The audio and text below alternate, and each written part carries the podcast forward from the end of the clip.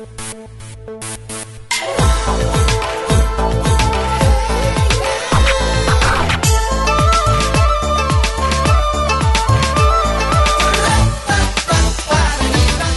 कुरा यस्ता हुन्छन् चाहेर भुल्न सक्दिनँ।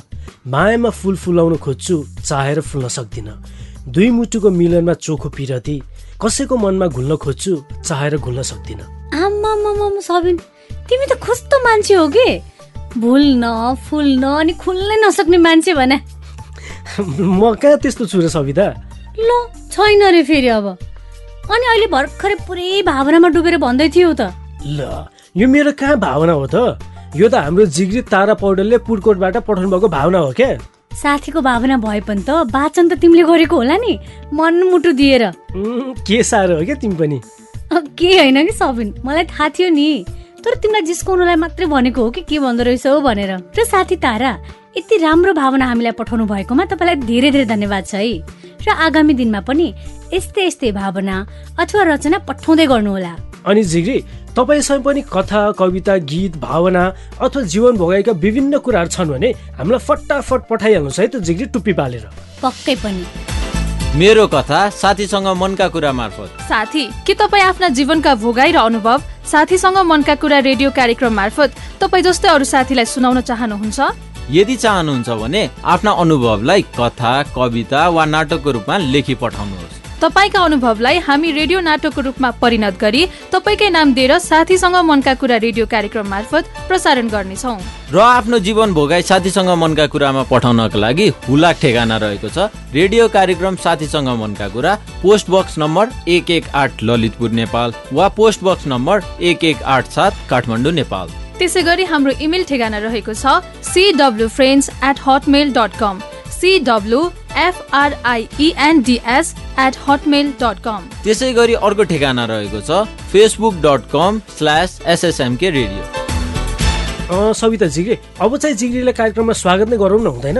भइहाल्छ नि सबिन। नमस्ते अनि धेरै धेरै स्वागत छ है जिगी। तपाईँकै प्यारो भन्दा पनि प्यारो रेडियो कार्यक्रम साथीसँग मनको कुराको यो अर्को अध्याय लिएर र म हुँ तपाईँको आफ्नै हँसिलो रसिलो अनि चिटिक्क परेको जिग्री सबिन टुप्पी पालेर। सबिन सँगसँगै म पनि छु है साथी। म तपाईँकै आफ्नै हँसिली रसिली अनि चिटिक्क परेकी प्यारी साथी सविता मेरो तर्फबाट पनि तपाईँलाई धेरै भन्दा पनि धेरै स्वागत गर्दै जाने नि त सबिन आजको कथा सुन्नलाई। अब जाने हो नि सविता जिग्री तर तिमीले कथा भन्ने बित्तिकै एउटा कुरा सम्झे क्या आज त माया र सुमित्राको कथा पो सुन्ने हो नि होइन र? हो नि सबिन अस्तिको कथामा सुमित्राले आफ्नै आमालाई महिनावारी प्राकृतिक कुरा हो पाप र धर्मसँग जोडिएको कुरा होइन यो सबै परम्परागत कुरा मात्रै हो भनेर सम्झाएकी थिए नि। हो नि। अझ आमालाई यस्तो प्राकृतिक कुरामा पनि किन यसरी गोठमा राखेर मलाई दुःख दिनुहुन्छ?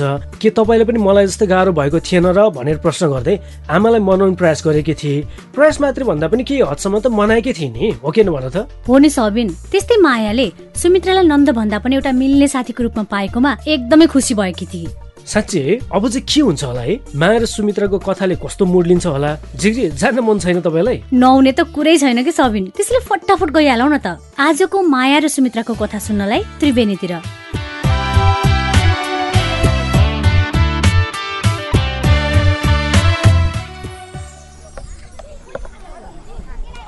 ए बै साथी नमस्ते छ है। तपाईँकै प्यारी किशोरी। म के? म? म तपाईँकै प्यारी किशोरीको तर्फबाट। कस्तो छ तपाईँलाई? सन्चै हुनुहुन्छ? ए हजुर हजुर। म त सन्चै छु। तपाईँको हालखबर बुझ्न अनि तपाईँलाई माया र सुमित्राको कथा सुनाउन भनेर आएकी हो नि। ए बै साथी तपाईँलाई याद छ नि है? माया र सुमित्राको कथामा के भएको थियो भनेर? हजुर हजुर हजुर। ए हो त नि। सुमित्राले आमालाई महिनावारी हुनु नराम्रो होइन। यो एउटा प्राकृतिक कुरा हो। पाप र धर्मसँग महिनावारीको कुनै सम्बन्ध छैन भनेर आमालाई राम्रोसँग बुझाएकी थिए। अनि मायाले पनि सुमित्रालाई महिनावारीमा सरसफाइ गर्नुपर्छ फोहोर कपडा प्रयोग गर्नु हुँदैन भनेर सम्झाएकी थिए। बरु अब चाहिँ के हुन्छ भनेर जान्नका लागि ढिला नगरी जाउँ है त माया र सुमित्रालाई भेट्न। उनीहरू भएतिरै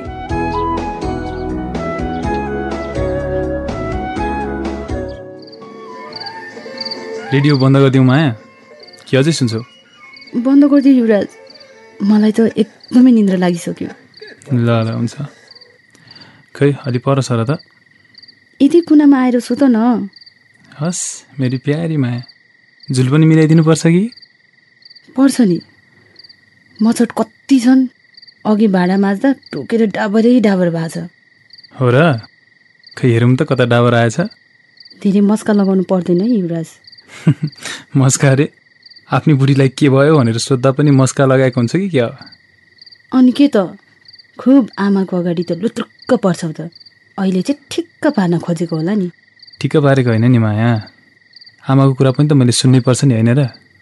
पर्छ पर्छ। आमाको कुरा पनि सुन्नै पर्यो नि। आमाले त्यति राम्रो कुरा गर्नुहुन्छ। तिमी फेरि यही कुरा नगर न माया। आमाले भनेको कुरा के नराम्रो छ भन त। हो खुब राम्रो छ। कुरै गर्नु छैन कि मलाई तिमीसँग? ल भइहाल्यो नि त।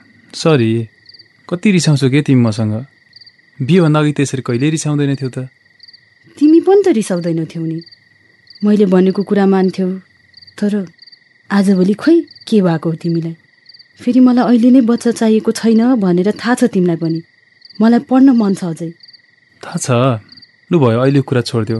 तिमीलाई बच्चा जन्माउन मन छैन भने नजन्माऊ पछि नै जन्माउला। त्यसो भए अनि उता जाउँ न त। के भयो त? अनि तिमीसँग कन्डम छ त? आज ल्याउन जानै पाइएन त्यसो भए त नाइ युवराज न तर केही गरी फेरि केही हुँदैन मलाई विश्वास गर न प्लिज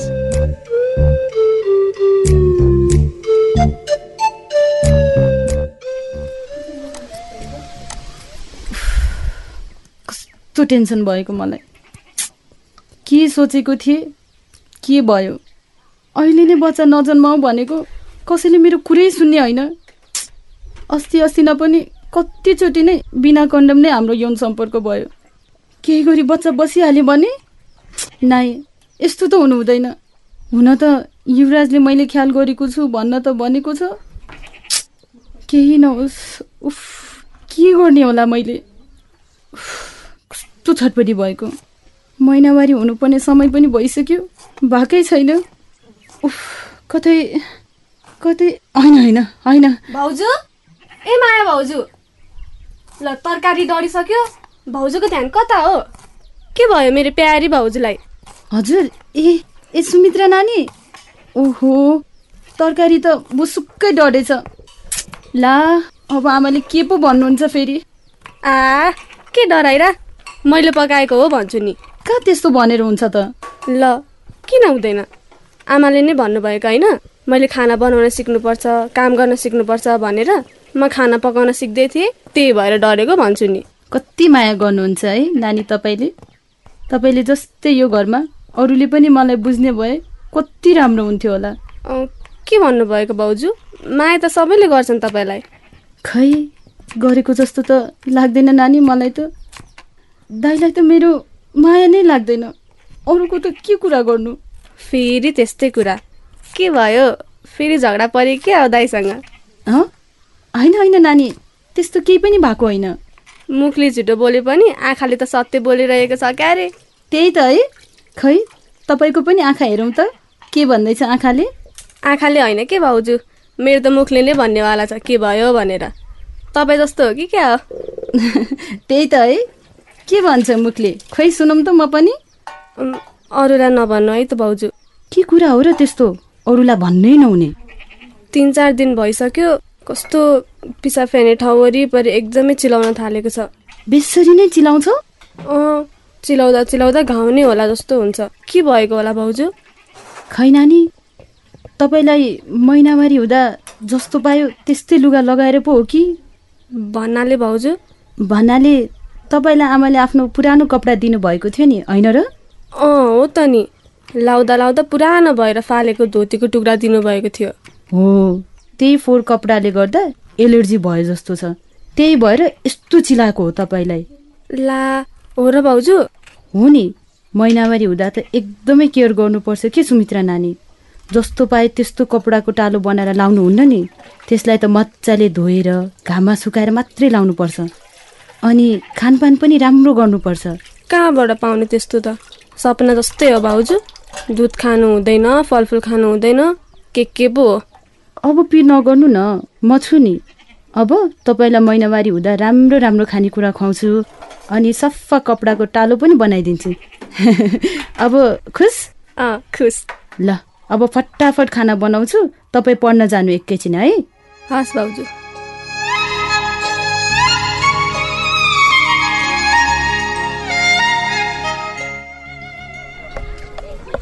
ए बै साथी। आफूलाई जति दुःख भए पनि अरूको अगाडि केही नभए चाहिँ हाँस्न त कसैले मायाबाट सिकोस्। आफूलाई जति पीडा भए पनि अरूको अगाडि हाँसेकै छे आफ्ना हजार सपना माया मारेर पनि आफ्नो नन्दको केयर गरेकी छे ए बै साथी म त कस्तो भावुक भएछु। साँच्चै के साथी अब मायाको भविष्य यस्तै नै हुन्छ होला त। के उसले साँच्चै नै पढ्न पाउँदिन होला त? अनि कन्डम बिना यौन सम्पर्क गरेको भएर उसको चाहना नै नभइकन बच्चा गर्भमा बस्छ होला त। के हुन्छ होला है?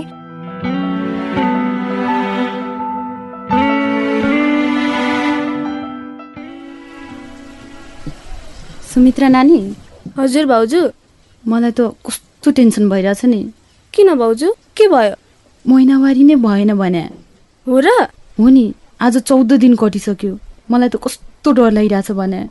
अनि कहिलेकाहीँ ढिला हुन्छ भन्नुभएको होइन त तपाईँले अस्ति न? हो नि हुन त। तर मलाई आजसम्म सत्तै टाइममा नै हुन्थ्यो। यस्तो ढिला त हुनु नपर्ने हो। के गर्ने त भाउजू अब? आमाले भन्ने हो त। होइन होइन होइन नभन्नु। अनि के गर्ने त? बरु बरु एउटा काम गरिदिनु न है नानी तपाईँले। के काम भाउजू? तपाईँ स्वास्थ्य चौकी गएर नि भाउजूको महिनावारी रोकिएको छ। गर्भ जात्ने किट दिनु भनेर लिएर आउनु न है। तर त्यो भन्दा त स्वास्थ्य चौकी जाँदा ठिक होला नि भाउजू। हुन त हुन्छ। त्यसो भए जाऊँ न त। होइन नानी आमा र युवराजले के के सोध्न थाल्नुहुन्छ? त्यो भन्दा त बरु तपाईँ गएर ल्याइदिनु न है। म घरमै चेक गर्छु। बरु यहाँ चेक गरेपछि अनि जाम्ला। अँ हुन्छ। तपाईँ त्यस्तै भन्नुहुन्छ भने म गएर ल्याउँछु। अनि रिजल्ट के हुन्छ? त्यसपछि बल्ल स्वास्थ्य चौकी जाम्ला नि त। हुन्छ नानी थ्याङ्क यू सो मच है। अँ भाउजू पनि। यति कामको लागि पनि थ्याङ्क यू भन्नुपर्छ र। ल बरु म गइहाल्छु। स्वास्थ्य चौकी जान लाएको नभन्नु है नानी आमालाई। हुन्छ। के भयो यसपालि?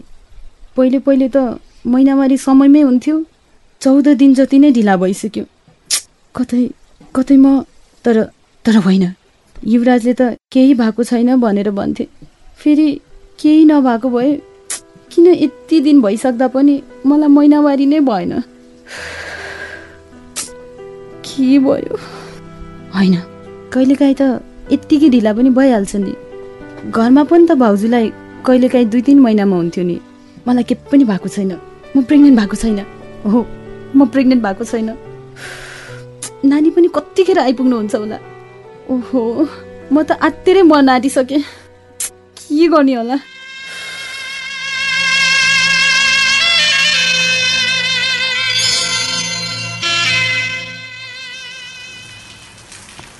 माया भाउजू के देखायो? हेर्दैछु सुमित्रा नानी। हे भगवान् हे भगवान् केही नहोस् केही नहोस्। दुईवटा रातो धर्का ला के भयो? म म प्रेग्नेन्ट? अब अब म के गरौँ? भाउजू के भयो? के भयो? भन्नु न। भन्नु न भाउजू के भयो? किन रुनु भएको? ढोका खोल्नु न। नानी। भाउजू नरुनु न।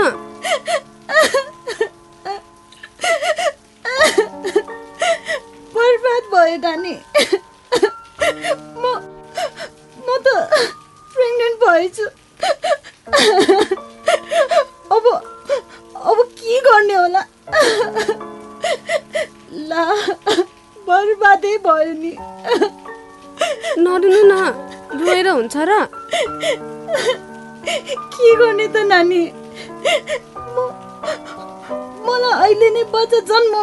छैन।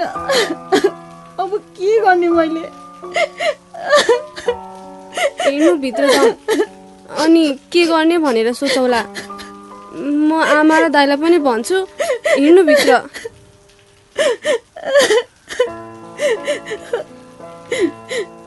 ल तपाईँ बस्दै गर्नु म आमा र दाइलाई बोलाउँछु है। नरुनु है। हुन्छ। ए भगवान् जे नहोस् भनेको थिएँ त्यही नै भयो। सुरक्षित छ भन्दा भन्दै पनि असुरक्षित यौन सम्पर्क भयो। मैले त नै भनेकै थिएँ नि। युवराजले मलाई थाहा हुन्छ भन्यो। तर तर म नै उस्तै हो। युवराजले भन्यो भन्दैमा होला नि त भनेर नमानेको भए यस्तो हुँदै हुँदैन थियो। जस्तो सुकै अवस्था भए पनि मैले असुरक्षित यौन सम्पर्कका लागि मान्नै हुँदैन थियो। अब अब यो बच्चालाई के गरौँ मैले?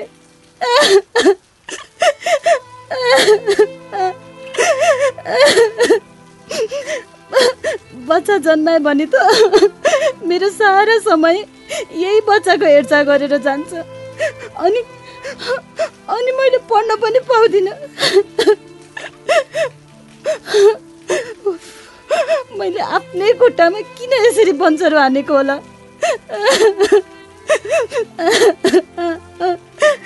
किन यस्तो गल्ती गरेको होला मैले? बच्चा त अब जसरी भए पनि राख भन्नुहुन्छ। आमा र युवराजले। यदि त्यस्तो भयो भने के गर्ने होला मैले? ए भगवान् के गरेँ यो मैले?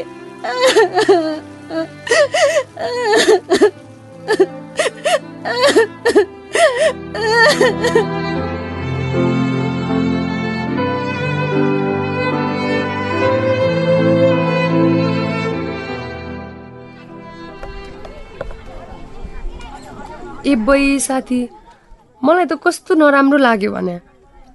मायालाई जे कुराको डर थियो आखिर त्यही भयो। ऊ त गर्भवती पो भयो त। यति सानो उमेरको मान्छे गर्भवती हुँदा उसको स्वास्थ्यमा कस्तो असर पर्छ होला है? म त सोचेरै आत्तिन्छु भने।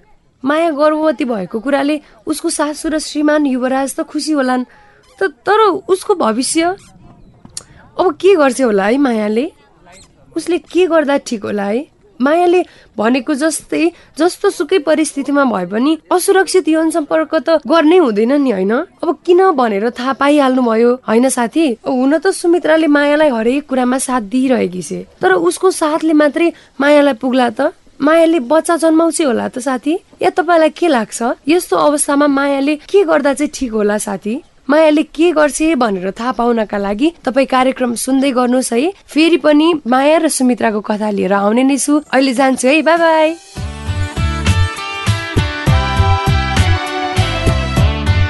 सविता जी माया यति सानै छे ऊ आफै बच्चा छे यस्तो उमेरमा गर्भवती भए मलाई त अब मायाको भविष्य के होला भनेर पो चिन्ता लाग्न थाल्यो भने। त्यही त भनेको सबिन एकैछिनको भावनालाई कन्ट्रोल गर्न नसक्दा माया र उसको श्रीमान युवराज बीच बिना कन्डम नै यौन सम्पर्क हुन पुग्यो। फलस्वरूप माया गर्भवती भई। कस्तो अप्ठ्यारो अवस्था सृजना भएको है उनीहरूलाई? त्यही त भनेको सविता। फेरि माया त बच्चा जन्माउनुको लागि शारीरिक मानसिक रूपमा तयार नै छैन नि। यस्तो अवस्थामा बच्चा जन्माउनु भनेको त आमा र बच्चा दुवैलाई नै जोखिम हुन्छ नि हो किन भन त? हो नि सबिन उनीहरूले एकैछिनको इमोसनलाई कन्ट्रोल गरेको भए बिना कन्डम यौन सम्पर्क राख्दै नराखेको भए यो अवस्था आउँदै आउँदैन थियो नि। ल हो किन भन त तिमी नै? त्यही त सविताजी अब पछुताएर के काम हो किन भन त? हो नि सबिन हुन त अब मायाले पछि आएर रियलाइज यानि कि महसुस गरेकी छे। जस्तो सुकै अवस्था आए पनि बिना कन्डम असुरक्षित तरिकाले यौन सम्पर्क गर्नु हुँदैन थियो भनेर। तर यही कुरा महसुस गर्न पनि त ढिला भइसक्यो नि। हो किन भन त सबिन? त्यही त सविताजी रे। अब के गर्छ होला है मायाले? आफ्नो इच्छा नभइकन बच्चा जन्माउने निर्णय गर्छ होला कि? या त म त यो बच्चा जन्माउँदिन भनेर सुरक्षित रूपमा गर्भपतन गर्छ होला? त्यस्तै मायाको नन्द सुमित्रालाई पनि महिनावारीको समयमा फोहोर कपडाको प्रयोगले गर्दा उसको योनाङ्गमा एलर्जी आएर उसलाई समस्या भइरहेको छ। भाउजूले भने जस्तै योनाङ्गको सरसफाइ गर्ने भित्री लुगा तथा महिनावारी हुँदा लगाउने कपडा सफा पानीले धोएर मजाले घाममा सुकाएर मात्रै लगाउने हो भने ठिक हुन्छ भनेर दिएको सल्लाहलाई मानेर अब अर्को पटक महिनावारी हुँदा सरसफाइमा ध्यान दिन थाल्छ होला कि थाल्दिन होला? त्यही त। अनि यो सबै कुरा थाहा पाउनुको लागि त सविता तिमी म अनि हाम्रो जिग्री सबैले माया र सुमित्राको कथाको अर्को भाग चाहिँ सुन्नै पर्छ होला क्या? पक्कै पनि। सबिन मलाई त मायाको कथा सुनिसकेपछि आजको कार्यक्रममा सुरक्षित यौन व्यवहार र असुरक्षित यौन व्यवहारको बारेमा नै कुरा गर्न मन लाग्यो कि? सविताजीले क्या मेरै मनको कुरा गर्यो कि तिमीले टुप्पी पालेर? ल त्यसो भए किन ढिला गर्ने? सुरु गरिहालौ न त। भइहाल्छ नि सविताजी तर हामीले नै भन्नुभन्दा पहिला चाहिँ मलाई चाहिँ हाम्रो जिग्रीको नै कुरा सुन्न मन लाग्यो कि? अब त्यो चाहिँ के भन्दाखेरि नि हामीले किन सुरक्षित यौन सम्पर्क अथवा सुरक्षित यौन व्यवहार गर्नुपर्छ भनेर क्या? ए त्यसको लागि त तिमीले चिन्ता लिनु पर्दैन कि सबिन? रसिकले हाम्रो साथीसँग कुरा गरेर उहाँको आवाज ल्याइसकेको छ। बरु त्यही नै सुनाउ न हुँदैन? ए हो र त्यसो भए किन ढिला गर्ने त? जिग्री सुनौ है त हाम्रो केही जिग्रीका कुरा उहाँकै आवाजमा। सेफ सेक्स भनेको शारीरिक सम्बन्ध राख्ने दुई पक्षका मानिसहरूमा शारीरिक र मानसिक रूपमा सुरक्षित हुने गरी गरिने शारीरिक सम्बन्ध हो। सेक्स सेफ हुनु आवश्यक छ किनभने शारीरिक रोगहरूबाट बच्न र अनावश्यक गर्भ नबस्न। सेफ सेक गर्नु आवश्यक छ किनभने यसले मानसिक तनावबाट बस्न गर्भनिर्धारणबाट बचाउन र विभिन्न यौन रोगहरूबाट बस्न मद्दत गर्दछ। मान्छेहरू हुन्छ नि अब खुला सेक्स गरेर यस्तो हुन्छ कि उस्तो हुन्छ एउटा डर हुन्छ। त्यसले गर्दाखेरि चाहिँ आफ्नो सन्तुष्टि आफ्नो कुराहरू चाहिँ पुरा भएको छैन जस्तो लाग्छ। तर सेफ सेक्सले चाहिँ हरेक कुराहरू डरहरू चाहिँ सबै कम भएर चाहिँ आफ्नो सन्तुष्टि पुरा गर्न सकिन्छ होइन? असुरक्षित यौनबाट सर्ने रोगका न्यूनीकरण गर्नका लागि सुरक्षित यौन सम्पर्क गर्नु निकै नै जरुरी मानिन्छ। सेभ गर्दाखेरि चाहिँ रोग लाग्न सक् सक्दैन होइन? र सेभ नगरिकन गर्दाखेरि रोग विभिन्न खालका रोगहरू लाग्दछ। अलिक सेफ तरिकाले गरियो भनेदेखि चाहिँ अब विभिन्न रोगहरू लाग्नबाट बचिन्छ। अब ओपन गरियो भनेदेखि आफूलाई नै विभिन्न प्रकारका रोगहरू लाग्ने सम्भावना धेरै हुन्छन्। किनभने ओपनले चाहिँ धेरै समस्याहरू रोगहरू भित्रिन्छ। सेफले चाहिँ भित्रिँदैन। त्यसैले सेफ चाहिँ आवश्यक छ जस्तो लाग्छ मेरो विचारमा। आफ्नो विचार यति मजाले राखिदिनु भएकोमा सबै जिग्रीलाई धेरै धेरै धन्यवाद छ है। सबिन साथीको विचार त सुनिहाल्यौँ। अनि हाम्रो केही विचार पनि राखिहाल्यौँ। अब चाहिँ सुरक्षित यौन व्यवहार भनेको के हो? सुरक्षित यौन व्यवहार गर्दाको फाइदा र असुरक्षित यौन व्यवहार गर्दा हुने बेफाइदाको बारेमा रसिकले डाक्टर अरुणा उप्रेतीसँग कुरा गरेको छ। बरु उहाँकै कुरा सुनौ न अनि अरू छलफल गरौँला हुँदैन? भइहाल्छ नि सविता जिग्री। सुनौ है त जिग्री जनस्वास्थ्य विशेषज्ञ डाक्टर अरुणा उप्रेतीसँग गरेको कुराकानी। हजुर नमस्ते म डक्टर अरुणा उप्रेती। जनस्वास्थ्य विज्ञ। मेरो विचारमा असुरक्षित यौन व्यवहार भनेको चाहिँ मैले कसरी लिन्छु भने एउटा त जथाभावी जोसँग पायो त्यहीसँग यौन सम्पर्क राख्नु। र अर्को मैले चाहिँ के विचार गर्छु भने उमेर पुग्नुभन्दा अगाडि र अहिलेको सम्बन्धमा चाहिँ सन्दर्भमा चाहिँ बिस वर्षभन्दा अगाडि कसैले सम्पर्क यौन सम्पर्क राख्यो भने त्यसलाई मैले असुरक्षित यौन सम्पर्क भनेर मान्छु। किनभने असुरक्षित यौन सम्पर्कले गर्दाखेरि विभिन्न किसिमका रोगहरू यौन रोगदेखि लिएर एचआइभी एड्स लाग्ने बा त छँदैछ। त्यो बाहेक सानै उमेरमा किशोरीले अ, गर्भ रहिन् रह्यो भने त्यसले गर्दाखेरि जीवनभर उनको प्रजनन स्वास्थ्य शारीरिक स्वास्थ्य र मानसिक स्वास्थ्यमा नराम्रो असर पर्छ। असु बेफाइदा मात्रै नै छ यो त। असुरक्षित त कुनै एउटा पनि फाइदा छैन। सबभन्दा पहिलो बेफाइदा त के छ भने विशेष गरी यसको बेफाइदा मैले देखेको चाहिँ किशोरीहरूलाई पर्छ।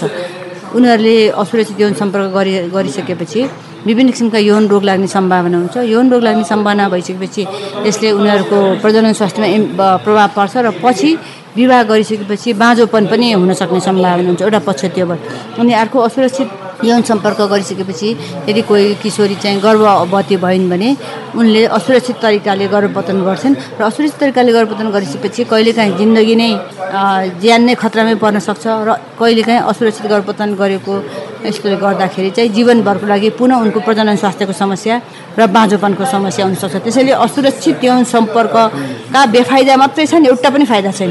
सुरक्षित यौन व्यवहार भनेको एउटा सबभन्दा महत्त्वपूर्ण कुरा त एक अर्कालाई राम्रोसँग चिनेर राम्रोसँग प्रेम भएर किशोरीलाई चाहिँ गर्व रह नरहने गरी गर्ने सम्पर्क चाहिँ सुरक्षित यौन सम्पर्क भयो।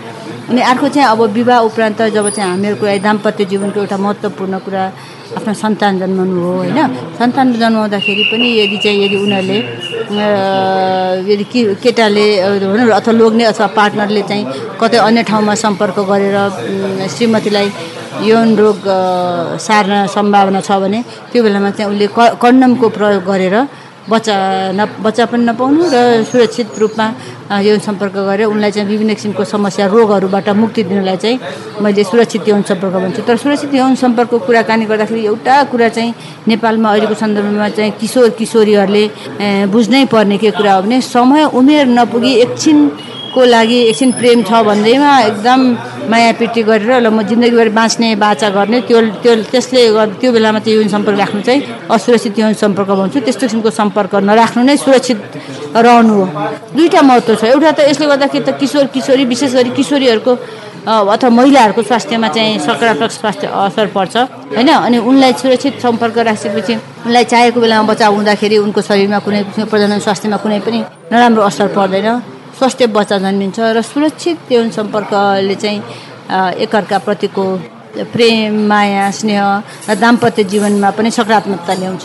तपाईँहरू यदि आफूलाई माया गर्नुहुन्छ आफ्नो शरीरलाई माया गर्नुहुन्छ आफ्नो जिन्दगी भविष्य उज्जवल जाउनु चाहनु बनाउन चाहनुहुन्छ भने यस्तो कुनै पनि सम्पर्क यौन सम्पर्कबाट उमेर नपुगिकन आफ्नो पढाइ नसिकिकन बिस बाइस वर्ष उमेर नपुगिकन सम्पर्क नै नराख्नु होला भन्ने चाहिँ सन्देश दिन चाहन्छु। यति मजाको जानकारी दिनुभएकोमा डाक्टर अरुणा उप्रेतीलाई धेरै धेरै धन्यवाद। पक्कै पनि। र जिग्री उहाँले भने जस्तै हामीलाई असुरक्षित यौन सम्पर्क या यौन व्यवहारले गर्दा नि हुन्छ नि हाम्रो शारीरिक मात्र नभएर मानसिक रूपमा पनि कमजोर बनाउँछ। त्यही भएर यस्ता क्रियाकलाप वा भनौँ न यस्तो व्यवहारबाट चाहिँ टाढै रहनुपर्छ। हो नि सबिन मलाई त नि जबसम्म किशोर किशोरीले यौन तथा प्रजनन स्वास्थ्यको बारेमा राम्रो जानकारी पाउँदैनन् राम्रो शिक्षा पाउँदैनन् तबसम्म उनीहरूले यस्तो जोखिमपूर्ण कार्यबाट आफूलाई बाहिर निकाल्न सक्दैनन् जस्तो लाग्छ कि? हो नि सविता जिग्री। किशोर अवस्था भनेकै एउटा चञ्चल उत्सुकताले भरिपूर्ण उमेर हो। यो उमेरमा के सही के गलत भन्ने कुरा छुट्याउन पनि गाह्रो हुन्छ क्या। जसले गर्दा आफूमा भएको क्युरियोसिटी मेटाउनको लागि त्यस्ता गलत व्यवहार गर्न सक्छौ। ल हो के भन्नुहोस् त अँ हो नि सबिन। त्यही भएर नि साथी मलाई त के लाग्छ भने नि किशोर किशोरीलाई त्यस्ता जोखिमपूर्ण व्यवहारबाट बाहिर निकाल्नको लागि हामी आफै यानि कि अभिभावक शिक्षकहरू नै अग्रसर हुनुपर्छ जस्तो लाग्छ कि? हो नि सविता झिग्री एकदमै राम्रो कुरा गर्यो। र त्यो किन भनेदेखि नि झिग्री हामीले हाम्रा भाइ बहिनीलाई समयमै यौन तथा प्रजनन स्वास्थ्यको बारेमा उनीहरूमा भएको जिज्ञासालाई मेटायौँ उनीहरूले सोधेको कुरामा हाँसेर उडाउने भन्दा पनि यो भनेको यो हो भनेर मजाले हामीले चाहिँ यौन तथा प्रजनन स्वास्थ्यको बारेमा भन्यौँ भने त उनीहरू एकदमै मजाले बुझ्न सक्छन् र सही के हो गलत के हो भनेर चाहिँ छुट्याउन पनि सक्छन्। हो कि भन त सविता? हो नि सबिन। त्यो सँगसँगै नि स्कुलमा पनि शिक्षकहरूले आफ्ना विद्यार्थीलाई पाठ्य पुस्तकमा भएको कुराहरू पनि मजाले कुनै हिचकिचाहट बिना सिकाउने हो भने त बाल बालिका किशोर किशोरीमा यौन सम्बन्धी नकारात्मक धारणा नै आउँदैन थियो। अनि उनीहरू जोखिमपूर्ण व्यवहार पनि गर्ने थिएनन् नि। होइन र साथी? हो नि सविता। तर अझै पनि कतिपय विद्यालयमा चाहिँ यौन तथा प्रजनन स्वास्थ्यको कुरा आयो भने चाहिँ च्याप्टर नै स्किप गरिदिने। तिमीहरू आफै पढ है यो तिमीहरू ठुलो भएपछि बुझ्ने कुरा हो भनेर चाहिँ पढाउँदै पढाउँदैनन्। जुन कुरा त राम्रो भएन नि हो किन भन्नु त? हो नि सबिन ठ्याक्कै यस्तै व्यवहार चाहिँ। दैलेखको मालिका भन्ने ठाउँमा केही समय अघि रसिक र म जाँदा त्यहाँको एउटा स्कुलमा देखेका थियौँ कि। तपाईँहरूले कार्यक्रममा यौन शिक्षाको बारेमा गरेको कुराकानी सुनेर हाम्रो समाजमा विकृति फैलिन्छ। हाम्रा केटाकेटीले नराम्रो कुरा सिक्छन् भनेर भन्नुभएको थियो कि। हामी त उहाँको कुरा सुनेर ट्वा पर्यौँ भन्या हामी त्यस्तो भन्ने शिक्षकले आफ्नो विद्यार्थीलाई कस्तो शिक्षा दिएका होलान् कि? होइन सबिन? हो नि। अनि त्यसपछि तिमीले के गर्यौ त? अब के भन्नु नि सबिन? हामीले केही कुरा गर्न लाग्दा त उहाँ त क्या जङ्गिनु भयो नि विकृति फैलाउने तिमीहरू भनेर। अनि मैले शान्त भएर यौन शिक्षाको बारेमा जानकारी पाउनु किशोर किशोरको अधिकार हो। यदि उनीहरूले अहिले राम्रोसँग जानकारी या सूचना पाउन सकेनन् भने उनीहरू आफ्नो जिज्ञासा मेट्न नसकेर जोखिमपूर्ण कार्य गर्न बाध्य हुन सक्छन्। यदि हामीले उनीहरूलाई राम्रोसँग बुझाउन सकेनौ उनीहरूले सोधेको बेलामा उत्तर दिएनौ अथवा किन चाहियो भनेर उल्टै हप्कायौं भने उनीहरूको मानसिकतामा नकारात्मक असर पर्न सक्छ भनेर आफूले बुझेको कुराहरू भने कि उहाँलाई उहाँलाई बुझाएछौ। त्यो चाहिँ एकदमै राम्रो गरेछौ के?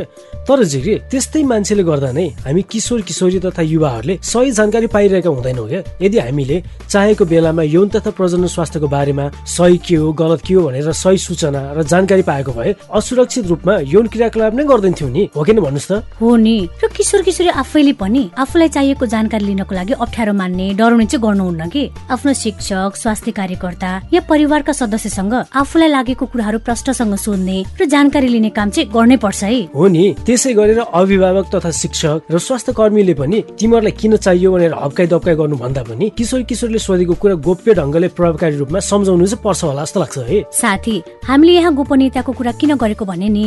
किशोर अवस्था भनेको त्यस्तो अवस्था हो। जुन अवस्थामा हामीले कसैलाई विश्वास गर्यो भने त्यो विश्वास चाहिँ पछिसम्म रहिरहन्छ।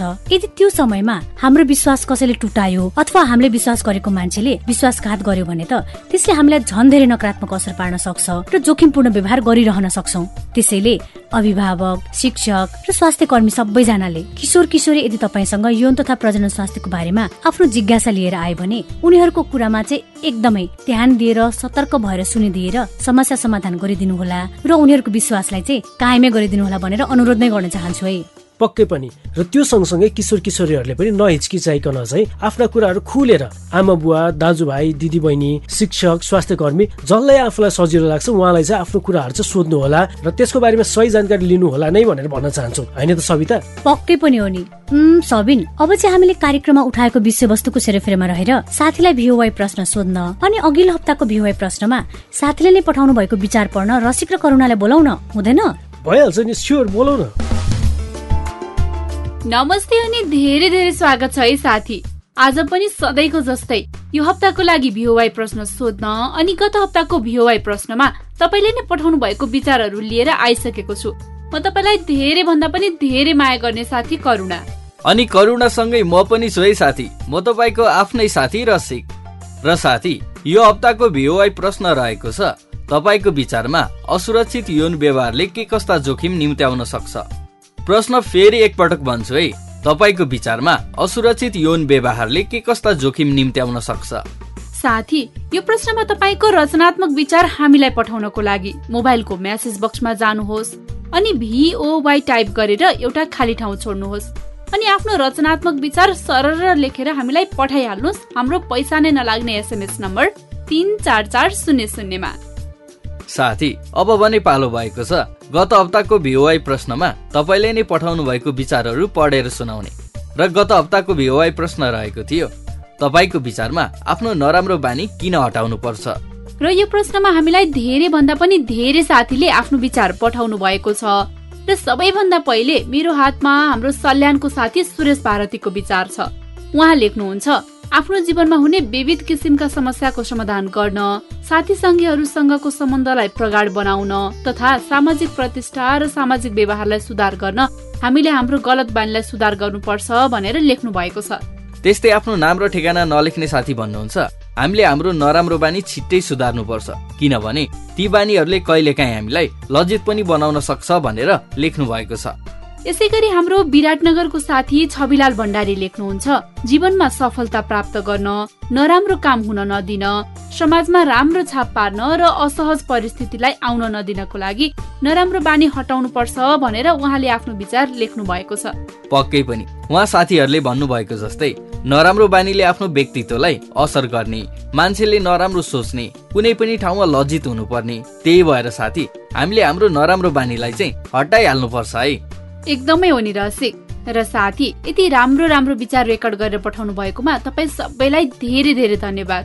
र यो हप्ताको भ्युवाई प्रश्नमा पनि तपाईँले यस्तै रचनात्मक विचार पठाउनु हुनेछ भनेर हामी पर्खिबसेका छौँ है। पक्कै पनि। करुणा अब चाहिँ भने हाम्रो साथीको समस्या तथा जिज्ञासामा नै छलफल गरौँ न हुँदैन? हुन्छ हुन्छ रसिक बरु मेरो हातमा एकजना साथीले पठाउनु भएको जिज्ञासा छ। म त्यो नै सुनाउँछु है त। उहाँ लेख्नुहुन्छ म भविष्यमा सिएमए पढ्न चाहन्छु। सिएमए पढ्न कति पैसा चाहिन्छ अनि यो पढ्न कति वर्ष लाग्छ र पढिसकेपछि के के गर्न सकिन्छ भनेर सोध्नु भएको छ। सबैभन्दा पहिला हामीलाई आफ्नै साथी सम्झेर यो जिज्ञासा पठाउनु भएकोमा तपाईँलाई धेरै धेरै धन्यवाद। र साथी मलाई त तपाईँको यो जिज्ञासा सुनेर एकदमै खुसी लाग्यो भने र त्यो किनभने नि साथी तपाईँले मैले यो विषय पढ्छु यो गर्छु भनेर कति मजाले सोच्नु भएको छ। तर हाम्रो कतिपय साथीले मैले यो विषय पढ्छु भनेर निर्णय लिन पनि सक्नुहुन्न। र अझ कतिले त घर परिवारले जे विषय पढ भन्यो त्यही विषय नै पढ्नुहुन्छ। तर तपाईँले यति मजाले मैले यो विषय पढ्छु यो विषय पढ्नको लागि के कति पैसा चाहिन्छ कति वर्ष लाग्छ भनेर सोध्नु भएको छ नि यो चाहिँ मलाई एकदमै राम्रो लाग्यो। अँ किनभने नि करुणा हामीले आफ्नो मनले कुन विषय पढ्न चाहन्छौँ? त्यही विषयमा राम्रोसँग पढ्न सक्छौँ। नभए अरूको करकापमा वा साथीको लै लैमा लागेर पढेको विषयमा हामीले पढाइमा ध्यान नै दिन सक्दैनौँ अनि आफूलाई पनि पढ्न नै मन लाग्दैन के?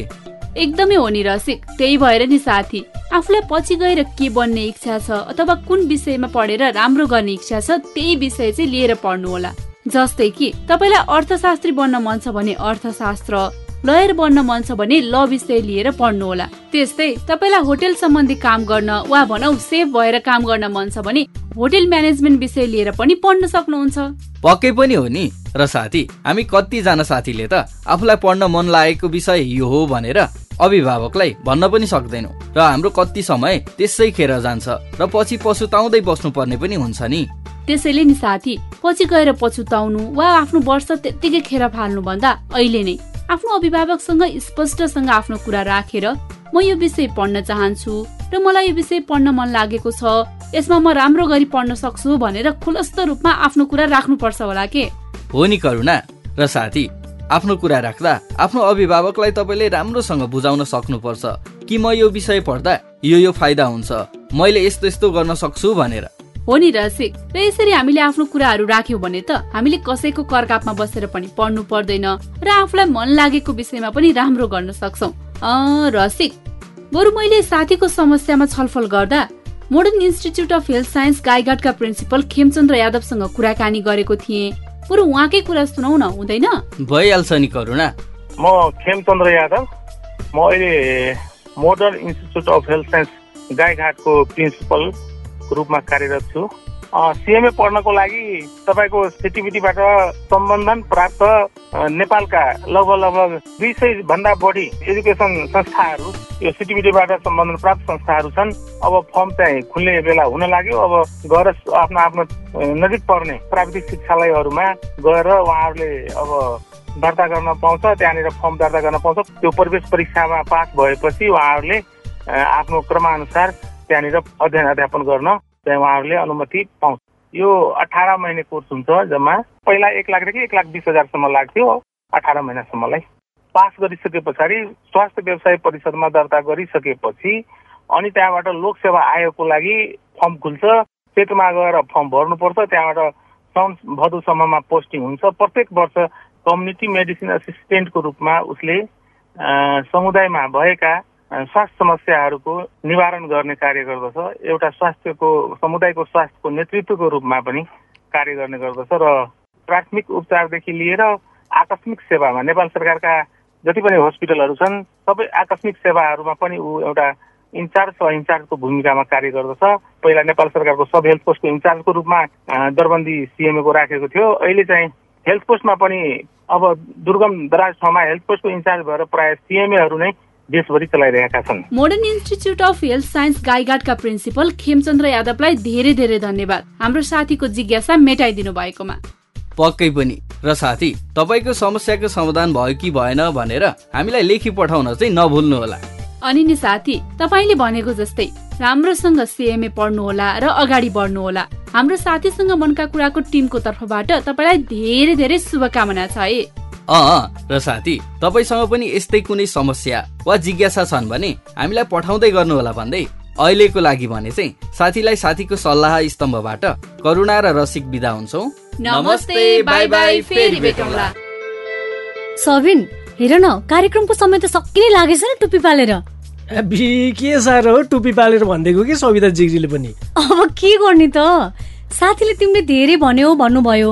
त्यही भएर अलिअलि चाहिँ मैले पनि ल्याएको के? के कसो त साथी? हेर र अर्काको थिएको चोरेको। तिमी त चोर नै हो कि क्या हो? हेर सबिन मलाई चोर भनेर समय खेर फाल्नु भन्दा हाम्रो प्यारो प्यारो साथीले आफ्नो लागि केही नयाँ थिएको सजेस्ट गर्नुहोस् भनेर भन न। सही आइडिया सविता जिग्री सही आइडिया। जिग्री मेरोलाई टक्क सुहाउने राम्रो मिल्ने चिटिक्क परेको थिएको भनिदिनुहोस् न है। मेरो थिएको यो सविताले चोर्न थालिसक्यो क्या। अँ मैले सबिनको थिएको चोर्नु भन्दा पहिला चाहिँ हाम्रो प्यारो प्यारो साथीले तिम्रो लागि नयाँ थिएको के होला भनेर सोच्दै गर्नुहुन्छ अनि सोचिसकेर पठाउँदै गर्नुहुन्छ। बरु त्यतिन्जेलसम्मको लागि मलाई हाम्रो एकजना साथीको जिज्ञासा नै मेट्न मन लाग्यो कि। जिज्ञासा रे? को जिग्रीको जिज्ञासा हो भन न। को साथीको जिज्ञासा भने नि सबिन। उहाँले आफ्नो नाम र ठेगाना त लेख्नु भएको छैन तर उहाँको जिज्ञासा चाहिँ यस्तो छ। साथी म साथीसँग मनका कुरामा आफ्नो आवाज रेकर्ड गरेर पठाउन चाहन्छु। त्यसको लागि मैले के गर्नु पर्ला कसरी आवाज रेकर्ड गराउन सक्छु होला भनेर भन्नुभएको छ। ए लौ त सविता जिग्री यो जिज्ञासा त हाम्रो अरू धेरै जिग्रीको पनि होला है। ल बरु फटाफट यो जिज्ञासामा कुरा गर्न थालिहालौँ न त। भइहाल्छ नि सबिन। र जिग्री कार्यक्रम साथीसँग मनका कुरामा तपाईँ आफ्नै आवाजमा तपाईँको जिज्ञासा समस्या अथवा रचना रेकर्ड गरेर पठाउन चाहनुहुन्छ भने एनटिसी प्रयोगकर्ताको लागि हाम्रो आइभीआर नम्बर सोह्र साठी शून्य एक शून्य शून्य चार पाँच छ र एनसेल प्रयोगकर्ताको लागि चाहिँ अन्ठानब्बे शून्य पन्ध्र बहत्तर शून्य शून्य शून्य यी नम्बरमा डायल गरेर त्यहाँ दिएको इन्स्ट्रक्सनलाई फलो गरेर आफ्नो कुरा चाहिँ रेकर्ड गराउन सक्नुहुन्छ। त्यो पनि फ्रीमा है जिग्री। पक्कै पनि। र त्यो सँगसँगै नै साथी तपाईँले आफ्नो आवाज हामीलाई Facebook fan page W dot Facebook dot com slash SSMK रेडियोमा गएर पनि रेकर्ड गरेर मेसेज गर्न सक्नुहुन्छ। र त्यो सँगसँगै हामी कहाँ छौँ के गर्दैछौँ भनेर जान्न सक्नुहुन्छ। त्यसै गरी झिग्री हामीलाई इमेल पठाउन चाहनुहुन्छ भने चाहिँ हाम्रो इमेल ठेगाना यो रहेको छ है SSMK four U at Gmail dot com SSMK four U at Gmail dot com त्यस्तै हाम्रो वेबसाइट रहेको छ W W W dot SSMK dot O R G र साउन्ड क्लाउडमा गएर साथीसँग मनका कुरा सर्च गरेर हाम्रो नयाँ तथा पुरानो कार्यक्रम सुन्न र तपाईँलाई मन परेको कार्यक्रम डाउनलोड पनि गर्न सक्नुहुन्छ है। त्यसै गरी नि झिग्री तपाईँलाई अझै पनि सल्लाह सुझाव प्रतिक्रिया वा भनौँ न अनि कुनै समस्याहरू बाँड्न चाहनुहुन्छ भने मोबाइलको मेसेज बक्समा गएर भिओवाई भिओवाई टाइप गरी एउटा खाली ठाउँ छोड्नुहोस् अनि आफ्नो कुराहरू सरर लेखेर पठाउन सक्नुहुन्छ हाम्रो पैसा नै नलाग्ने टोल फ्री एसएमएस नम्बर तिन चार चार शून्य शून्यमा। साथी तपाईँको जिज्ञासा मेटियो होला भन्ने आशा छ हामीलाई। र साथी अब चाहिँ हामीलाई सम्पर्क गर्ने विभिन्न माध्यम मध्ये तपाईँलाई सजिलो हुने जुनसुकै माध्यमबाट पनि हामीसँग हप्तेभरि सम्पर्कमा रहनुहोला र हामीलाई आफ्नो सल्लाह सुझाव र प्रतिक्रिया पठाउँदै गर्नुहोला भन्दै साथीसँग मनका कुराबाट सबै साथी रसिक र करुणा सँगसँगै म तपाईँको आफ्नै हँसिली रसिली अनि चिटिक्क परेकी प्यारी साथी सविता र म तपाईँको आफ्नै हँसिलो रसिलो चिटिक्क परेको जिग्री सबिन पनि बिदा हुन्छु। नमस्ते बाई बाई